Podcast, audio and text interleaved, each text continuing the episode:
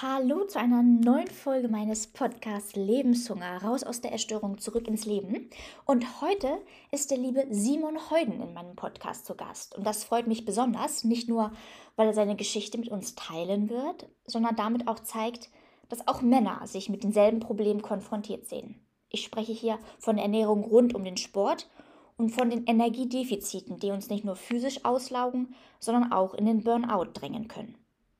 Simon wurde 2014 und 2016 deutscher Meister im Duathlon und in der Altersklasse 25 2015 sogar Weltmeister auf der Langdistanz, was bedeutet 20 Kilometer laufen, nochmal 80 Kilometer Radfahren und nochmal 10 Kilometer laufen. Das heißt, da ist ordentlich Energie gefragt. Aber noch stärker als seine physische Energie war seine mentale Stärke, mit der er sich diese Spitzenleistung erkämpfte. Denn bei alledem ließ er seinen wichtigsten Teamkollegen seinen Körper außen vor. Er forderte, ohne zu fördern, und manövrierte sich in ein gefährliches Energiedefizit, das eine chronische Erschöpfung zur Folge hatte und sein Leben maßgeblich beeinflusste. Ja, lieber Simon, großen Dank, dass du die Zeit gefunden hast und heute hier in meinem Podcast zu Gast bist. Herzlich willkommen. Hi Ramona, herzlichen Dank für die Einladung. Ich freue mich sehr, mit dir zu quatschen. Erzähl doch mal, wie geht's dir? Wo stehst du gerade in deinem Leben?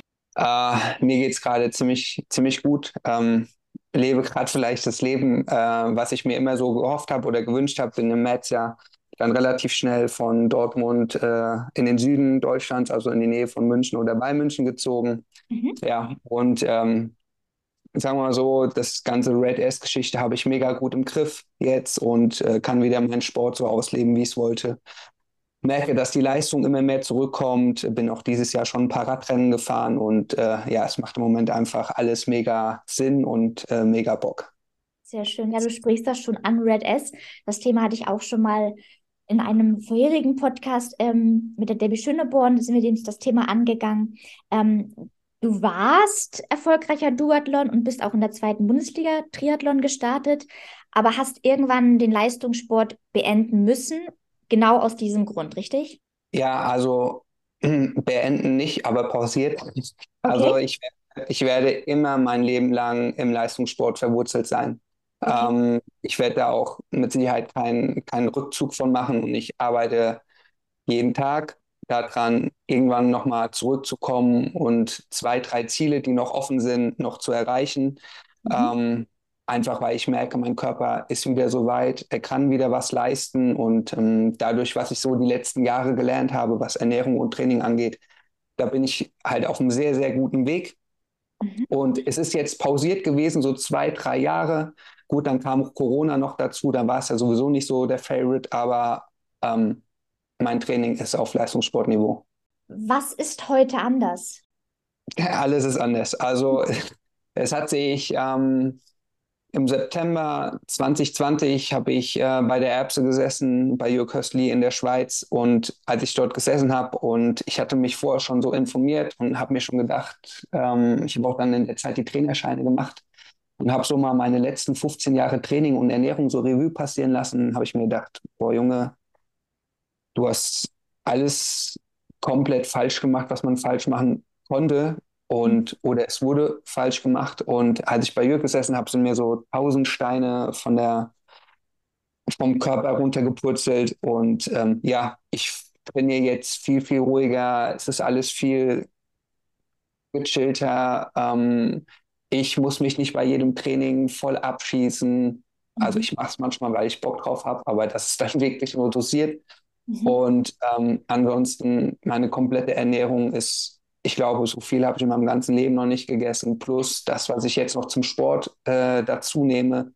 Und es macht einfach Höllenspaß, auch vom harten Training einfach mal ein Stück Kuchen zu essen, ohne dass man irgendwie denkt, ah, das ist jetzt aber nicht so gut und so. Also diese Angst vor dem bösen, bösen Zucker, was ja immer noch so in einigen Köpfen rum, ja, hausiert, ist vom Tisch. Und da bin ich echt mega entspannt.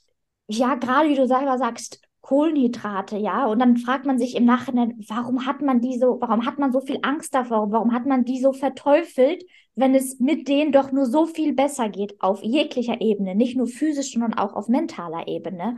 Und gerade da diese Stellschraube zu nutzen, dass einem auch ganzheitlich besser geht, Ähm, ja, und ich weiß halt, dass dieses Thema ähm, nicht nur dich, nicht nur mich betrifft, sondern einige, gerade auch Sportler da draußen. Und ja, diese Angst vorm Essen, diese Angst vorm Kohlenhydraten einfach zu nehmen, weil man ähm, sich einfach klar machen muss, das ist unser Benzin, ja, Diesel oder unsere oder unser unsere Ladestation heutzutage.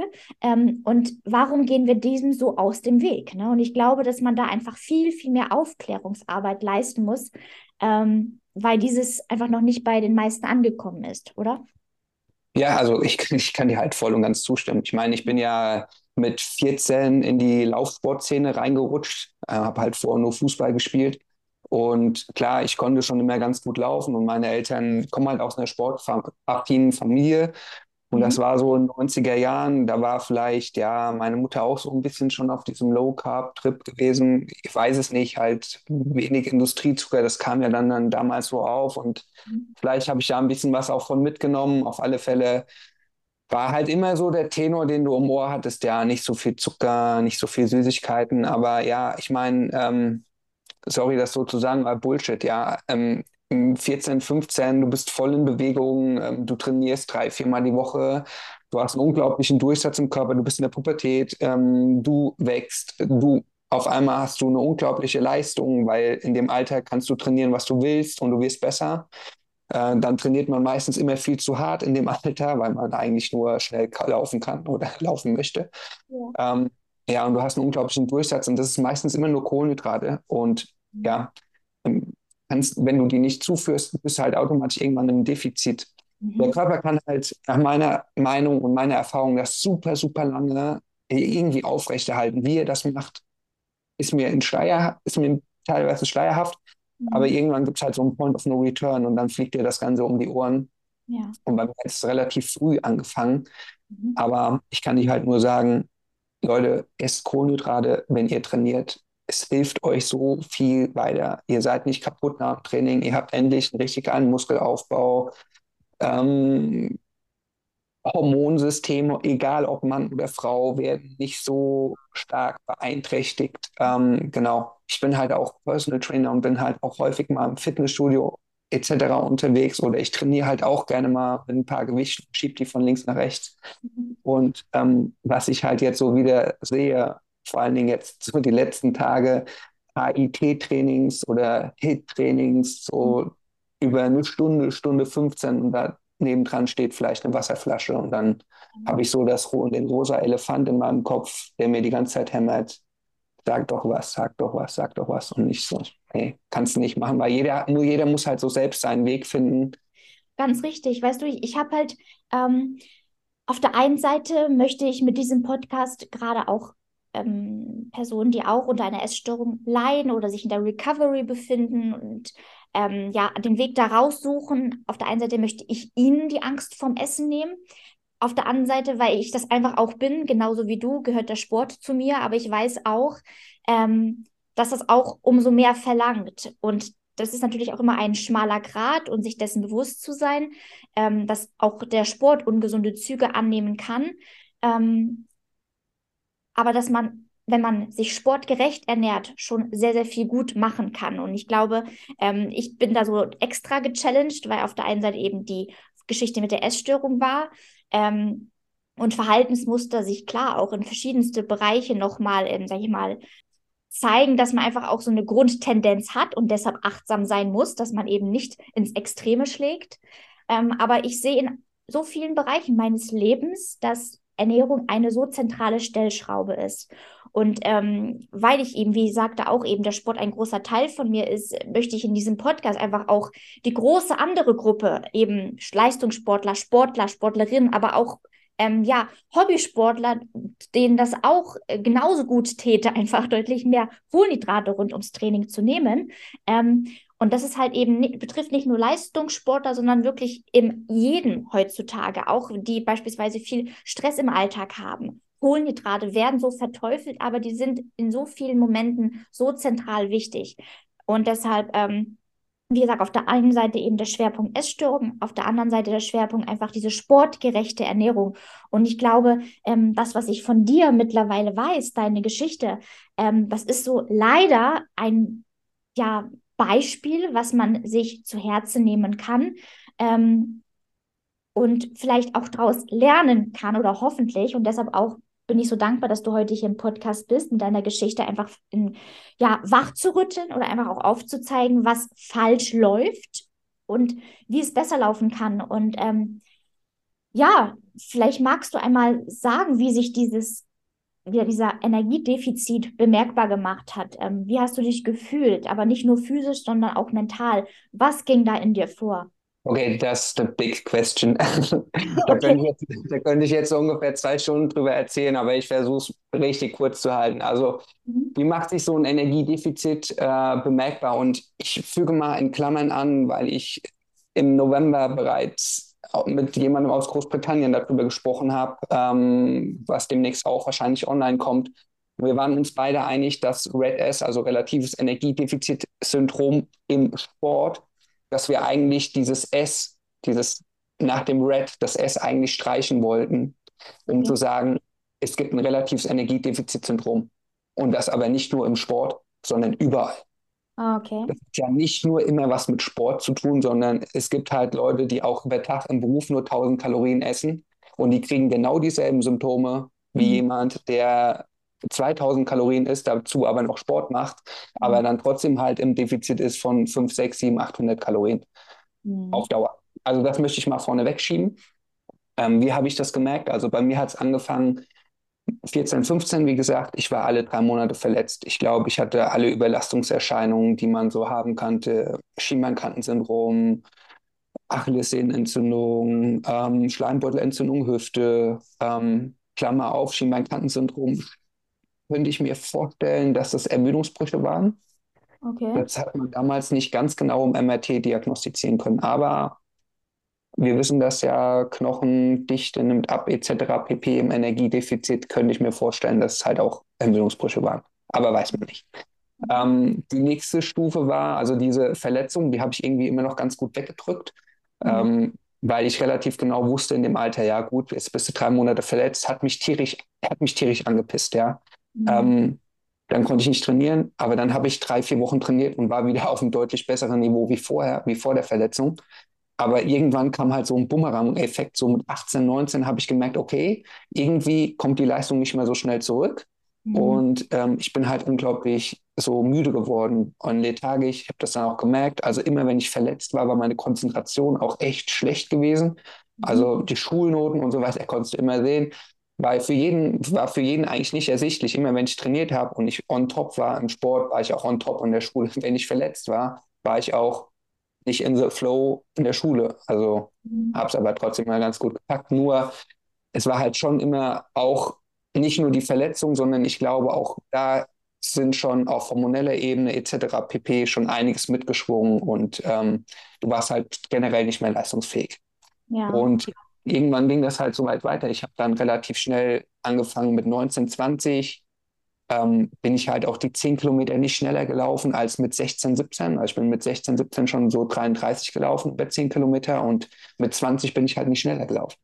Mhm. Und dann mhm. habe ich logischerweise versucht, mehr zu trainieren. Das ging natürlich gar nicht, gar nicht gar, äh, komplett in die Hose. Äh, noch härter zu trainieren, noch weniger Pause etc. pp. Die mhm. Ernährung habe ich, ja, habe ich gar keine Ahnung von gehabt. Da hat man halt so das gegessen, was auf dem Tisch stand mhm. ähm, und eher einen Tacken weniger. Mhm. Bei der Leichtathletik, das weißt du ja auch so, im Laufbereich ist es ja eher so, man achtet ja schon auf das Gewicht. Mhm. Und ich will jetzt mal so ganz vorsichtig sagen, dass es auch so von Vereins-, Verbandsseite und Trainerseite auch manchmal so vorgelebt wird. Ja, und jetzt bin ich halt. Ne? Ja, und jetzt bin ich halt nicht der schlankeste Typ. Also wenn man mich vielleicht so sehen würde, würde man auf alles schätzen, nur vielleicht nicht Ausdauersport. Aber es ist nun halt mal so.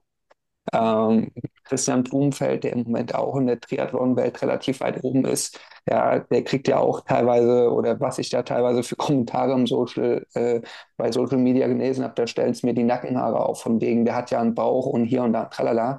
Ist doch latt, ob ja. der einen Bauch hat oder nicht, er ist verdammt schnell.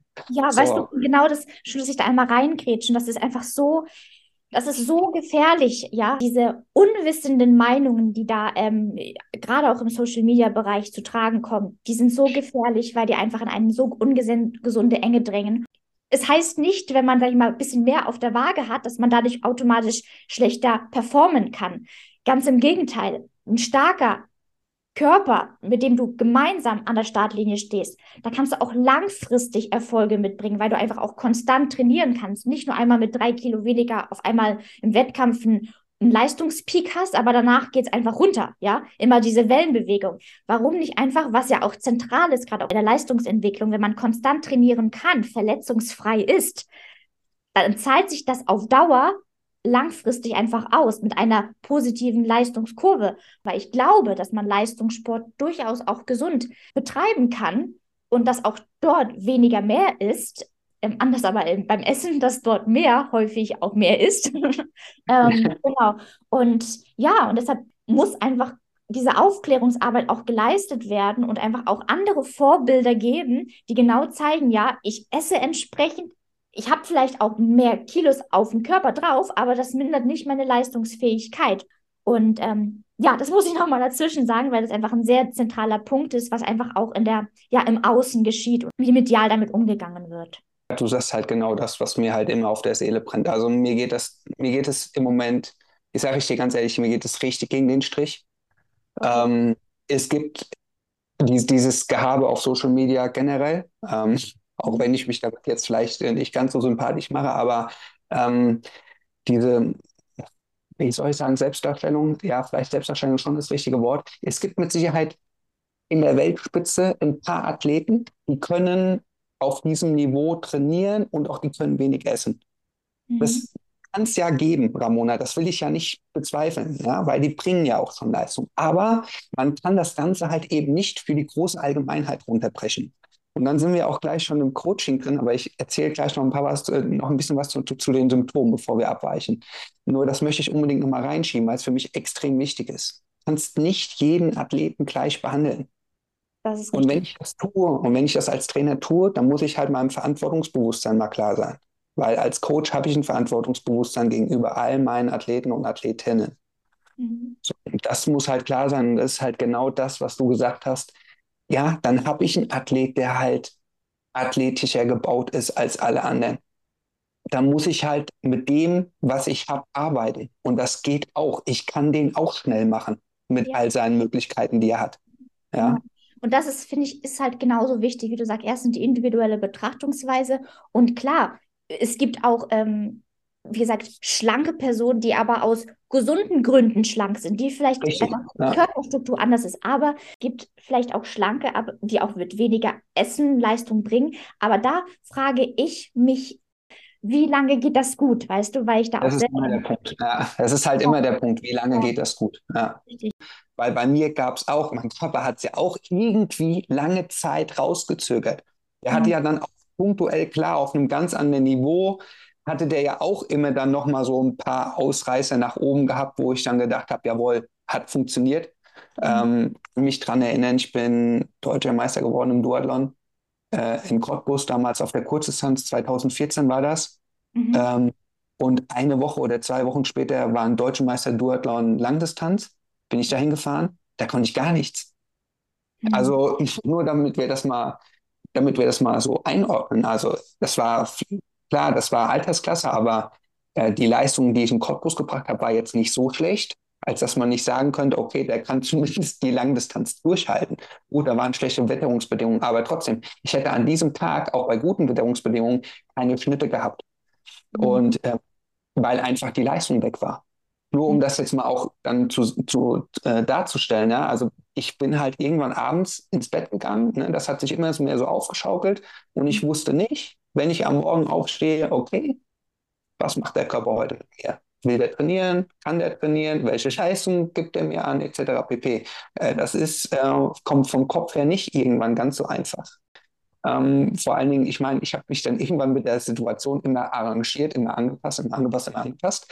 Ähm, aber gegen eine Müdigkeit, die du irgendwann lethargisch hast, kannst du dich nicht mehr anpassen. Und mein Körper, ich sage es mal ganz klar hart, so wie es ist, der hat mich irgendwann schlafen gelegt. Also das hat halt so angefangen, dass ich irgendwann nach dem Mittagessen immer eingeschlafen bin. Und da konnte ich relativ wenig dagegen tun. Das ist so, als wenn mir jemand Schlaftabletten ins Essen gemixt hätte. Und ich hatte irgendwann auch immer so einen leichten Schleier vor den Augen gehabt. Das heißt, so, als wenn halt alles so ein bisschen trüb gelaufen wäre. Mhm. Und ähm, zwischendrin wurde Schilddrüsenunterfunktion diagnostiziert, äh, Nebennierenschwäche etc. pp. Ja klar, wurde das diagnostiziert, weil mein komplettes Hormonsystem aufgrund dessen, dass ich super hart trainiert habe, dass ich halt für meine Verhältnisse viel zu wenig gegessen habe, ähm, einfach sich komplett gedreht hat oder soll man sagen, es ist komplett explodiert. Und in dem Zusammenhang siehst du dann auf einmal die unglaublich hervorragende Stellung der Hormone in unserem System, weil unsere, ohne Hormone läuft bei uns gar nichts. Mhm. Ich meine, ich habe die Erfahrung gemacht ähm, und kann das halt nur so weitergeben. Also man kann das, man kann dieses, dieses Spiel kann man unglaublich weit treiben. Ob das jetzt bei jedem so extrem rauskommt wie bei mir, weiß ich nicht. Aber wenn dieser Point of No Return einmal überschritten ist, gibt es auch keinen Weg super schnell zurück. Also ist es jetzt nicht so, ah, ich mache zehn Jahre lang, trainiere ich sauhart, äh, esse falsch oder esse nicht ausreichend, schlachte meinen Körper unglaublich aus mit all meinen Ressourcen, die ich habe. Und dann fange ich von heute auf morgen an und mache alles anders. Und vielleicht auch alles richtig oder vielleicht alles besser für meinen Körper. Aber das heißt noch lange nicht, dass der Körper in der Regenerationsphase geht. Ja. Vor allen Dingen erzähl mal einem Leistungssportler, der Ziele hat, der wirklich Ziele hat, der einen Brechkopf hat, so wie ich, also der halt mit dem Kopf durch eine Betonwand geht, erzähl dir mal von heute auf morgen, äh, wir müssen da was ändern. Ja. Das geht nicht. Also mhm. da musst du als Trainer einen brutal guten Zugang haben zum Athlet und du musst auch als Trainer verdammt viel Zeit aufwenden können dafür. Ja. Weißt du, ähm, vielleicht eine Sache so dazwischen, die mir jetzt gerade so ein bisschen in den Kopf kommt. Weißt du, auf der einen Seite, es kam so plötzlich, du bist halt wirklich auch mit der Kopf gegen die Wand geknallt und hast gemerkt, es geht gerade nichts. Auf der anderen Seite, ähm, weil du halt noch nicht alt bist, ja, ähm, konntest du etwas ändern und anpassen, auch wenn das seine Zeit verlangt hat. Aber es ist jetzt noch nichts verloren. Und das ist vielleicht sogar dahingehend, ja, gut gewesen, dass dein Körper es dir gezeigt hat, auch spürbar gemacht hat. Ähm, ich glaube bei vielen und ich glaube auch in, in meinem Fall ist das so, dass vieles auch noch so unentdeckt bleibt und Manchmal wissen wir nicht, wie es unserem Körper innerlich wirklich geht. Manchmal merkt man das nur beispielsweise, weil die Knochendichte ähm, reduziert ist oder weil ähm, ja die Menstruation ausbleibt. All diese Hormongeschichten, die du auch gerade ansprichst. Und ich glaube, das sind ähm, ja wichtige Signale und auch ähm, ja Warnzeichen, die aber eben manchmal in dem Moment noch nicht die Leistung hindern. Aber das ist halt so trügerisch und so gefährlich, ja. Und ähm, deshalb ist so ein Fall wie bei dir vielleicht für das Verändern und Verbessern sogar besser, ähm, dass dein Körper dich einfach äh, vor dem Weiter gehindert hat, damit du noch was anpassen kannst und dir jetzt hoffentlich noch eine auch sportliche Karriere bevorsteht, wo du einiges anders und besser machen kannst. Ja, also da hast du halt tatsächlich ein paar, paar richtig gute Ansatzpunkte.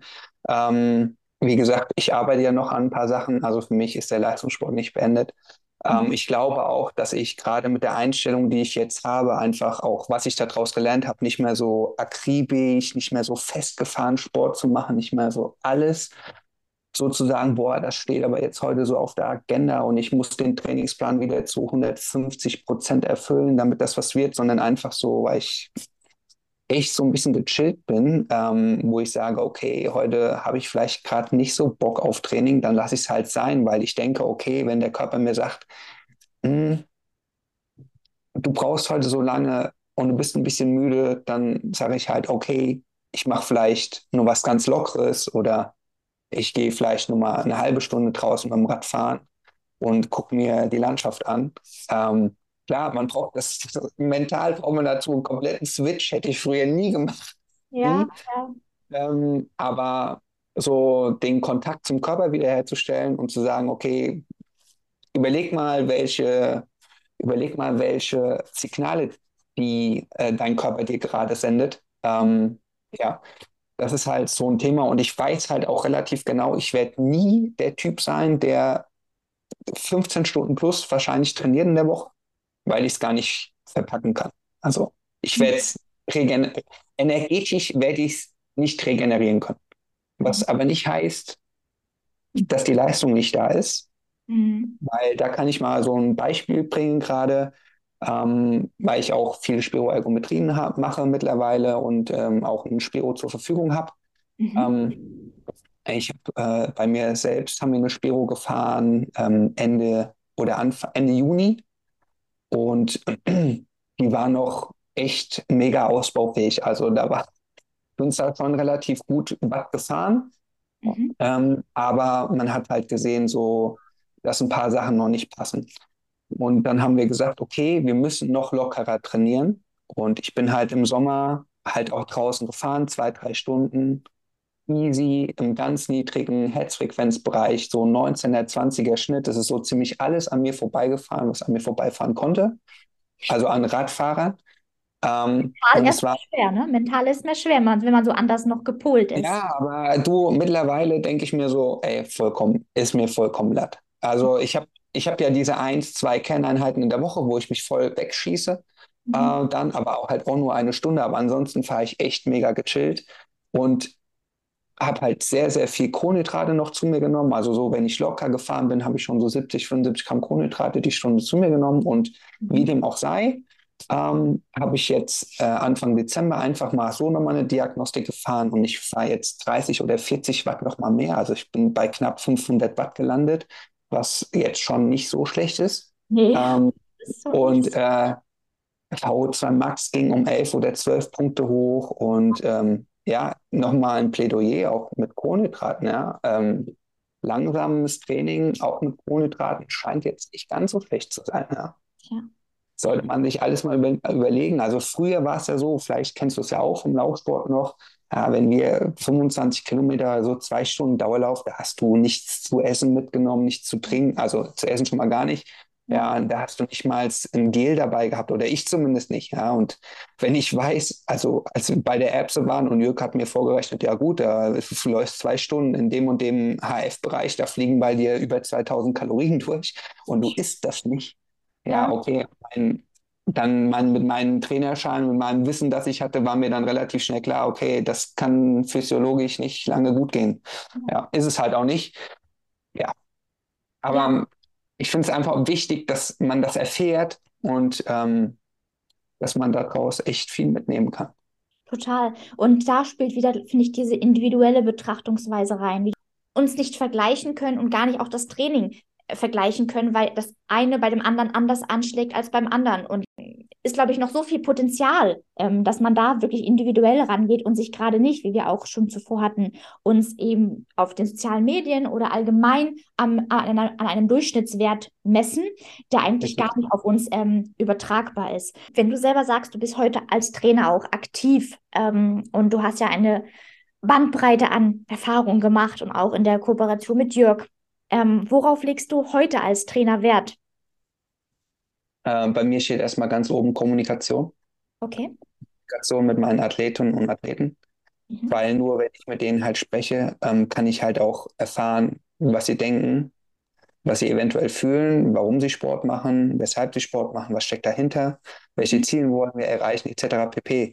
Mhm. Weil ich weiß, dass es halt ein zentraler Punkt ist. Ähm, ist es halt nicht nur, ich stelle, ich sage es jetzt mal ganz provokativ, ich stelle nicht irgendwo auf einer Online-Plattform irgendwelche Daten von meinem Athleten ein und dann erscheint ein Trainingsplan. Das ist für mich kein Coaching. Coaching ist für mich immer was Persönliches. Und gerade weil wir wissen oder weil ich weiß, weil ich war ja in vielen Trainingsgruppen gewesen, ich war in der Trainingsgruppe, ich war hier, ich habe mit 12, 15 Leuten immer zusammen trainiert. Und ich weiß halt, dass die Standardpläne, die vielleicht bei zwei, drei Leuten gut funktioniert haben, bei mir aber nie funktioniert haben. Mhm. Also nehme ich das Wissen, was ich als Athlet gesammelt habe, mit und weiß, wie wir eben gesagt haben, ich muss jeden Athlet individuell betrachten. Ja. Und dann muss ich als Coach halt in der, in der Lage sein, klar hat jeder so seine Trainingsphilosophie, aber ich muss in der Lage sein, die zu switchen, weil es könnte ja sein, dass der eine Athlet zwar das braucht, aber der andere Athlet genau das andere braucht. Und mhm. ob der Athlet jetzt tatsächlich oder Athletin müde ist oder nicht müde ist, das erfahre ich halt, wenn ich mit ihm kommuniziere. Ja. Und das ist halt für mich eins der, der ausschlaggebenden Sachen. Ansonsten bei mir steht halt ganz, ganz groß B und Entlastung. Mhm. Also natürlich, ich will jetzt nicht sagen, dass bei mir das Training La Paloma ist, aber ich kann halt definitiv sagen, nach, einer, nach einem richtigen Peak wird es auch eine richtige Erholung geben. Und unter richtiger Erholung verstehe ich auch eine richtige Erholung. Ja, also eine Schwimmeinheit über viereinhalb Kilometer ist keine Regeneration. Das ist richtig. Wird bei, wird bei mir, ja, das hab, dachte ich, wäre eigentlich klar. Das mhm. scheint aber, ich sehe ja viele Trainingspläne und viele Sachen, die Athleten gemacht haben, wenn sie zu mir kommen. Mhm. Ähm, aber ich sehe halt genau immer das. Regeneration, viereinhalb Kilometer schwimmen. Und ist halt so, wo ich mir denke, okay, krass. Und am Tag davor ein HIT-Training oder ein HIT-Training gemacht, hm, okay. Mhm. Nicht, ob das Regeneration ist. Fragezeichen, Ausrufezeichen. Ja, ja, bin ich voll bei dir. Dieses, ähm, das, ich bekomme das ja auch vor allem auch in der Laufszene mit, dieses immer höher, immer weiter, immer länger und am besten so viele Wochenkilometer wie möglich. Und ich frage mich, ist dem wirklich notwendig? Ich weiß, dass ich da in diesem Punkt auch noch viel zu lernen habe. Ähm, und da auch noch mutige Schritte gehen muss. Und obwohl ich vieles weiß, weiß ich, dass ich auch nichts weiß oder noch nichts weiß. Hat sich ja auch in der Ernährung gezeigt. Und ähm, deshalb bin ich jetzt gerade auch dabei, mir einen Trainer, ähm, Trainerin zu suchen, weil ich musste einfach auch eine Verantwortung abgeben. Mein Sturkopf muss sich auch in dem Training etwas sagen lassen. Jetzt habe ich mir schon von Jörg einiges, was die Ernährung anbelangt, sagen lassen, was ich umsetze, aber auch was das Training anbelangt, muss ich Dinge optimieren. Und ich glaube, das wird mir auch helfen, nicht nur im Sport, sondern auch im Alltag eine andere Ruhe ähm, ja, reinzubringen. Ähm, oder auch so ein bisschen meine Rastlosigkeit ähm, zu regulieren und es nicht immer nur mit, mit, mit Vollgas ähm, ja, zu stillen. Dann sich die Frage zu stellen, genau, warum mache ich den Sport? Ich muss ehrlich sagen, ähm, lange Zeit war der Sport nur Mittel zum Zweck, aber jetzt möchte ich noch einmal wirklich ehrlich ausprobieren, was mein Körper leisten kann, wenn ich mit ihm arbeite, wenn ich ihm das gebe, was er braucht, wenn ich ihn nicht nur fordere, sondern auch fördere in Form von Ernährung und den so notwendigen Pausen. Und ich kann, wie so oft, theoretisch so gut über die Dinge reden, aber ich weiß, ich muss dem auch praktisch folgen. Und ja, das ist diese Reise, die ich hier gehe, mit euch auch da draußen, ähm, die möchte ich einfach auch ehrlich teilen, weil die, glaube ich, nicht nur mich betrifft, sondern viele auch diese, ja, so einen ungesunden Drang, sage ich auch, manchmal in sich tragen. Ich kann eigentlich, das kann ich eigentlich nur sagen, everybody needs a coach. ja, ja. Mhm. Äh, ich meine, an dem Spruch ist tatsächlich was Wahres dran du brauchst halt gerade auch jetzt, wo du herkommst oder wo ich herkomme, mhm. ich brauche halt, ich bräuchte jemanden, dem ich hunderttausendprozentig vertraue. Ja, ja. Und ich weiß, ich weiß es selbst, mich zu trainieren wird unglaublich schwierig werden, weil es mhm. komplett ein anderes System ist. Aber ich bin jetzt auch dabei, mir so immer mal beratungstechnisch von außen ein paar Sachen einzuholen, also auch ich versuche immer, mich selbst zu reflektieren. Ja? Es ist jetzt nicht so, dass sich selbst zu trainieren kann gut sein, aber mit einem Berater, der von außen vielleicht mal neutral drauf schaut, ist das immer ähm, ziemlich positiv. Der ja. kann positiv ausgehen, weil man lernt ja auch nie aus. Ja, ich studiere auch im Moment Sportwissenschaften äh, an der mhm. TUM. Das heißt, ich kriege auch dort immer mal wieder neuen Input und dann reflektiere ich, was ich reinbekomme. Macht das Sinn für mich? Macht es keinen Sinn? Ich probiere es halt auch einfach mal aus. Ja. Mhm. mhm. Also jede Trainingseinheit, die bei mir ein Athlet auf dem Plan hat, kann er davon ausgehen, dass ich die auch mal selbst irgendwann ausprobiert habe. Das heißt, ich weiß, wie sie sich anfühlt oder halt eben nicht anfühlt. Du hast gerade eben noch was Wichtiges gesagt, das ist mir gerade entfallen. Mist. Wir, wir, werfen uns hier viele Informationen hin und her. Also es kann durchaus passieren, dass man dann nicht alles gleich parat hat. Was hatte ich denn jetzt noch gesagt? Ah, ich hab's, ah, ich hab's wieder. Ich hab's wieder.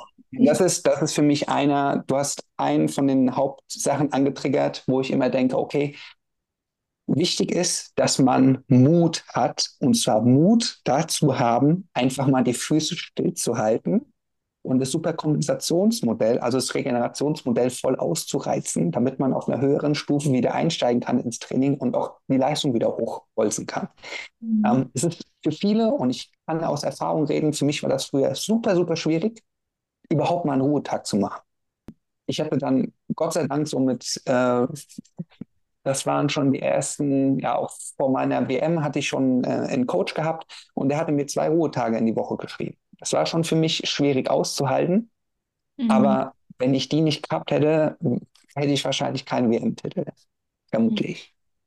Mhm. Ja, also auch da nochmal ähm, einfach mal den Mut zu haben, was komplett anderes zu machen. Bist du auch der Meinung, so von den Erfahrungen, die du bis jetzt gesammelt hast, nicht nur bei dir selbst, aber auch bei den Athleten, die du jetzt betreust oder die auf dich zukommen, wie du selber sagst, Regenerationseinheit 4,5 Kilometer Schwimmen ist es einfach nicht. Ähm, musst du da auch schon viel Aufklärungsarbeit leisten? Ja. Ja. Deswegen sage ich ja, Kommunikation ist für mich das wichtigste Tool. Mhm. Ja. Also ich, ich sage auch ganz ehrlich, entweder zu mich mit den Athleten oder Tatsächlich spreche ich mit den Athleten über das Telefon und dann rufe ich auch einen Athlet an, wenn ich sehe, dass da irgendwie im Plan schon wieder äh, die HF-Werte nicht eingehalten wurden etc. pp. und versuche dann wieder positiv darauf hinzuwirken. Wir können das Ganze auch langsam machen und jedes langsame Training macht dich auch stärker. Ähm, und da rede ich nicht von Chunk Miles, weil dem, dem ist nicht so. Aber ja, das ist halt für mich ein, ein Hauptfaktor, dem Athlet beizubringen oder mitzuteilen, hey, bleib ruhig, mhm. wir machen schon unsere harten Einheiten, aber wir brauchen auch die niedrigen Einheiten. Du brauchst die Regeneration und meistens ist es so, nach vier bis sechs Wochen kriege ich dann häufig irgendwelche Nachrichten, wo das Training macht wieder so viel Bock. Mhm. Äh, endlich bin ich nicht nach jeder Einheit kaputt. Äh, ja, und wenn dann halt mal Tempotraining auf dem Plan steht, dann kann ich da halt auch richtig reingehen mit allem, was ich habe. Ich bin mental voll da. Ich habe dann mhm. Lust, mich auch richtig zu fordern, ja. weil ich halt weiß, am nächsten Tag ist was Lockeres und dann ist es halt auch wirklich locker. Für die Zuhörer, ähm, du bist ja in erster Linie auch als Triathlon-Trainer aktiv, wo in den meisten Fällen wirklich hohe Umfänge abgespult werden. Ähm, wo man auch immer der Meinung ist, die sind auch nötig, weil man ja drei Disziplinen ja irgendwie auch trainieren muss. Und kann man auch, wenn man eben schlau trainiert, mit weniger auskommen und da sich auch Hilfe zu holen, einfach auch jemand, der da wirklich auch Ahnung von hat und ja, einfach auch mal loslassen zu können. Ich finde, muss loslassen, um dann wirklich das wahre, richtige, gesunde zulassen zu können. Es ist in den meisten Fällen einfach eine, ja, eine Angst, die mich umtreibt, aber die letzten Endes sich als unbegründet erweist. Ne? Ja, ja, nee, du, das, also das, was du gerade eben gesagt hast, genial. Also loslassen und zulassen Mhm. Ähm, sind genau die zwei richtigen Begriffe dazu, ja.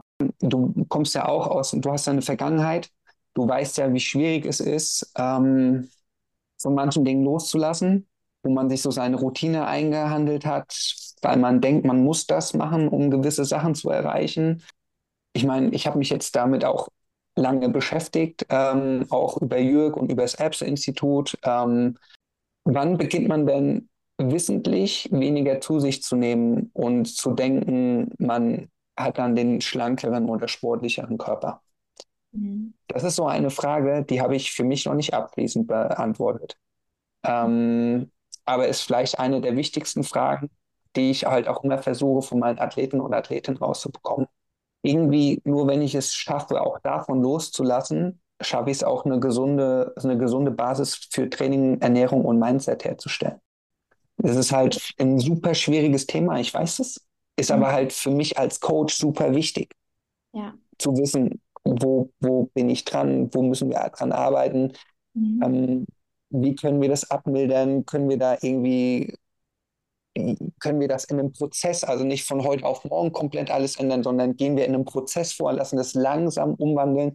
Das sind mhm. alles so unglaublich wichtige Fragen, die halt in einem Coaching-Prozess und da mhm. rede ich natürlich auch vom Trainingsplan und auch vom Ernährungsplan, mhm. aber auch vom Mindset unglaublich wichtig sind. Kam bei mir auch so eine zentrale Frage auf, die auch, glaube ich, viele da draußen bewegt oder auch bedrängt und auch ähm, im Alltag regiert, dieses dünn sein wollen. Aber dann hat meine, eine gute Freundin von mir, die auch Triathletin ist, mich eins gefragt, ja Ramona, warum willst du denn dünn sein? Warum können wir diesen Satz nicht einfach umformulieren in gesund sein wollen. Und ich glaube, wenn wir anstatt dünn sein, gesund sein wollen, schaffen wir automatisch eine Basis, die uns auch im Alltag so eine wohltuende Ruhe gibt, die uns auch ja nicht nur glücklich macht, die uns nicht nur effizient trainieren lässt, sondern auch wieder erleben lässt und ähm, nicht funktionieren, sondern ja. ähm, ja, sondern spüren, wahrhaftig spüren und einfach das, den größt, das größte Tool sich zunutze machen, seinen eigenen Körper, auf seinen Körper zu vertrauen und diese Weisheit zu nutzen, die er über Jahrzehnte, Jahrtausende sich angeeignet hat, ja. Da wieder drauf ähm, zu vertrauen, hat eben genau wie wir sagen, viel mit loslassen zu können, um in der Ruhe auch erst wieder wahrnehmen zu können. Und eigentlich ist es so, erst wenn du genau an dem Punkt bist, was du jetzt gerade beschrieben hast, mhm. eigentlich macht es dann für mich als Trainer erst Sinn, mit einem Training anzufangen. Mhm. Ja, Weil ich muss mich immer, ich, ich habe ich hab als Coach immer ein Verantwortungsbewusstsein. Also ich habe es zumindest. Und ich mhm. frage mich, wenn ich mit einem Athleten oder Athleten spreche, der bei mir trainieren will, kann ich dem tatsächlich weiterhelfen? Mhm. Ist, an welchem Punkt steht er gerade? Ist es sinnvoll für mich oder, wie soll ich das sagen, ähm, gebe ich dem jetzt Training und helfe ihm zu ganz anderen Zwecken, was er erreichen möchte? Sprechen wir es einfach drauf an oder sprechen wir einfach mal knallhart drauf an, jemand ist halt äh, Richtung Anorexie, Athletika oder generell anorektisch oder eine andere Essstörung mhm. und hat den Sport nur erstmal deswegen im Kopf, ja. um dem anderen zu helfen. Und ganz ehrlich, das möchte ich als Trainer oder ich möchte das als Trainer nicht unterstützen. Also ich weiß halt aus meiner Erfahrung, dass man da erstmal an ganz anderen Stellschrauben drehen muss. Mhm. Hm, wie du schon sagst, man muss da erstmal zu sich kommen, weil auch nur dann das Training, was ich dir geben kann, mit der Ernährung eigentlich sinnhaft ist und auch nur dann irgendwie ein Leistungszuwachs zustande kommt. Der Sport äh, kam dann mit der Zeit erst, also die Essstörung war bei mir vorher da und ähm, bei vielen ist es ja auch oft der Fall, dass es im Laufe des Leistungssports sich auch eine Essstörung entwickelt. Das sind auch so zwei ja. Definitiv, ja. definitiv, ja. So habe ich, ähm, und jetzt stehe ich so an einem Punkt, ähm, dass ich mich eigentlich jeden Tag mich selbst so in die, ähm, ähm, ins Gericht nehme und frage, ähm, was steckt hier dahinter? Wo muss ich noch dran feilen? Und ähm, was so ein so schöner Moment einfach war, ähm, was auch seitdem ich auch in der Schweiz bei dem Jörg war, ähm, seitdem ich halt auch Kohlenhydrate zum Sport nehme, weißt du, es fühlt sich so ehrlicher und es fühlt sich gesund an. Weißt ja. du, ich, weil ich habe nicht so das schlechte Gewissen war dabei, weil davor war, ähm, ich, ich habe natürlich schon mehr gegessen. Es war ein deutlich besseres Geben und Nehmen als vorher. Aber trotzdem hatte der Sport immer so einen Beigeschmack, ähm, weil ich äh, lange Jahre, wie gesagt, Sport nur Mittel zum Zweck war. Und jetzt, seitdem ich zum Training mehr Kohlenhydrate esse und einfach auch anders ums Training herum esse, ähm, habe ich weniger schlechtes Gewissen und ich weiß, das ist auf jeden Fall ähm, gerade ein ein richtiger Schritt, um den Sport auch langfristig wirklich ehrlich zu betreiben und auch hier ein ehrliches Vorbild zu sein. Aber ich gebe zu, ich habe halt auf zwei großen Ebenen zu strugglen. Plus, wenn man halt auch die gewisse Sportsucht einfach auch entwickelt hat. Ähm, ja. Da, aber sich dessen halt bewusst zu sein, reflektiert zu sein, achtsam mit sich sein, aber neben dem Denken und Fühlen auch ins Machen zu kommen. Ähm, ins Umsetzen, ja. Genau, das ist dann, dann der zentrale Schritt. Und ich spüre aber einfach, dass, dass ähm, die Arbeit mit Jörg auf der Ernährungsschiene ähm, mir schon so viel weitergebracht hat, gerade auch was meine Ängste anbelangt. Und ähm, ja. deshalb kann ich nur da draußen einfach auch jeden ans Herz legen. Ähm, habt keine Angst vom Essen, das betrifft so die, so die Essstörung als auch die sportgerechte Ernährung ähm, die, das Essen bringt euch nur weiter. Essen ist Freund und nicht Feind. Und wenn man sich das zu Herzen nimmt, dann kann das Leben so schön sein, kann das Leben so leichtfüßig sein und kann auch die Leistungsfähigkeit einem deutlich leichter fallen. Und ähm, am Ende frage ich mich, Ramona, eigentlich alles spricht dafür, mehr Pausen zu machen, mehr zu essen. Und denke ich mir, das ist doch alles super entspannt. Das ist doch eigentlich nur ein guter Weg. Aber trotzdem hält man sich so manchmal in so einer ungesunden Zwangsjacke eingeschlossen. Ja, weil der kleine Mann im Hinterkopf dir immer noch was anderes erzählt. Ja, dann kriegen wir relativ früh in der Schule schon eingetrichtert, dass wir gewisse Sachen machen müssten, ähm, mhm. die uns vielleicht gar nicht so glücklich machen, sondern dass wir eventuell in ganz anderen Schienen eventuell ganz viel besser sein könnten und ja. ein ganz viel besseres Leben haben könnten.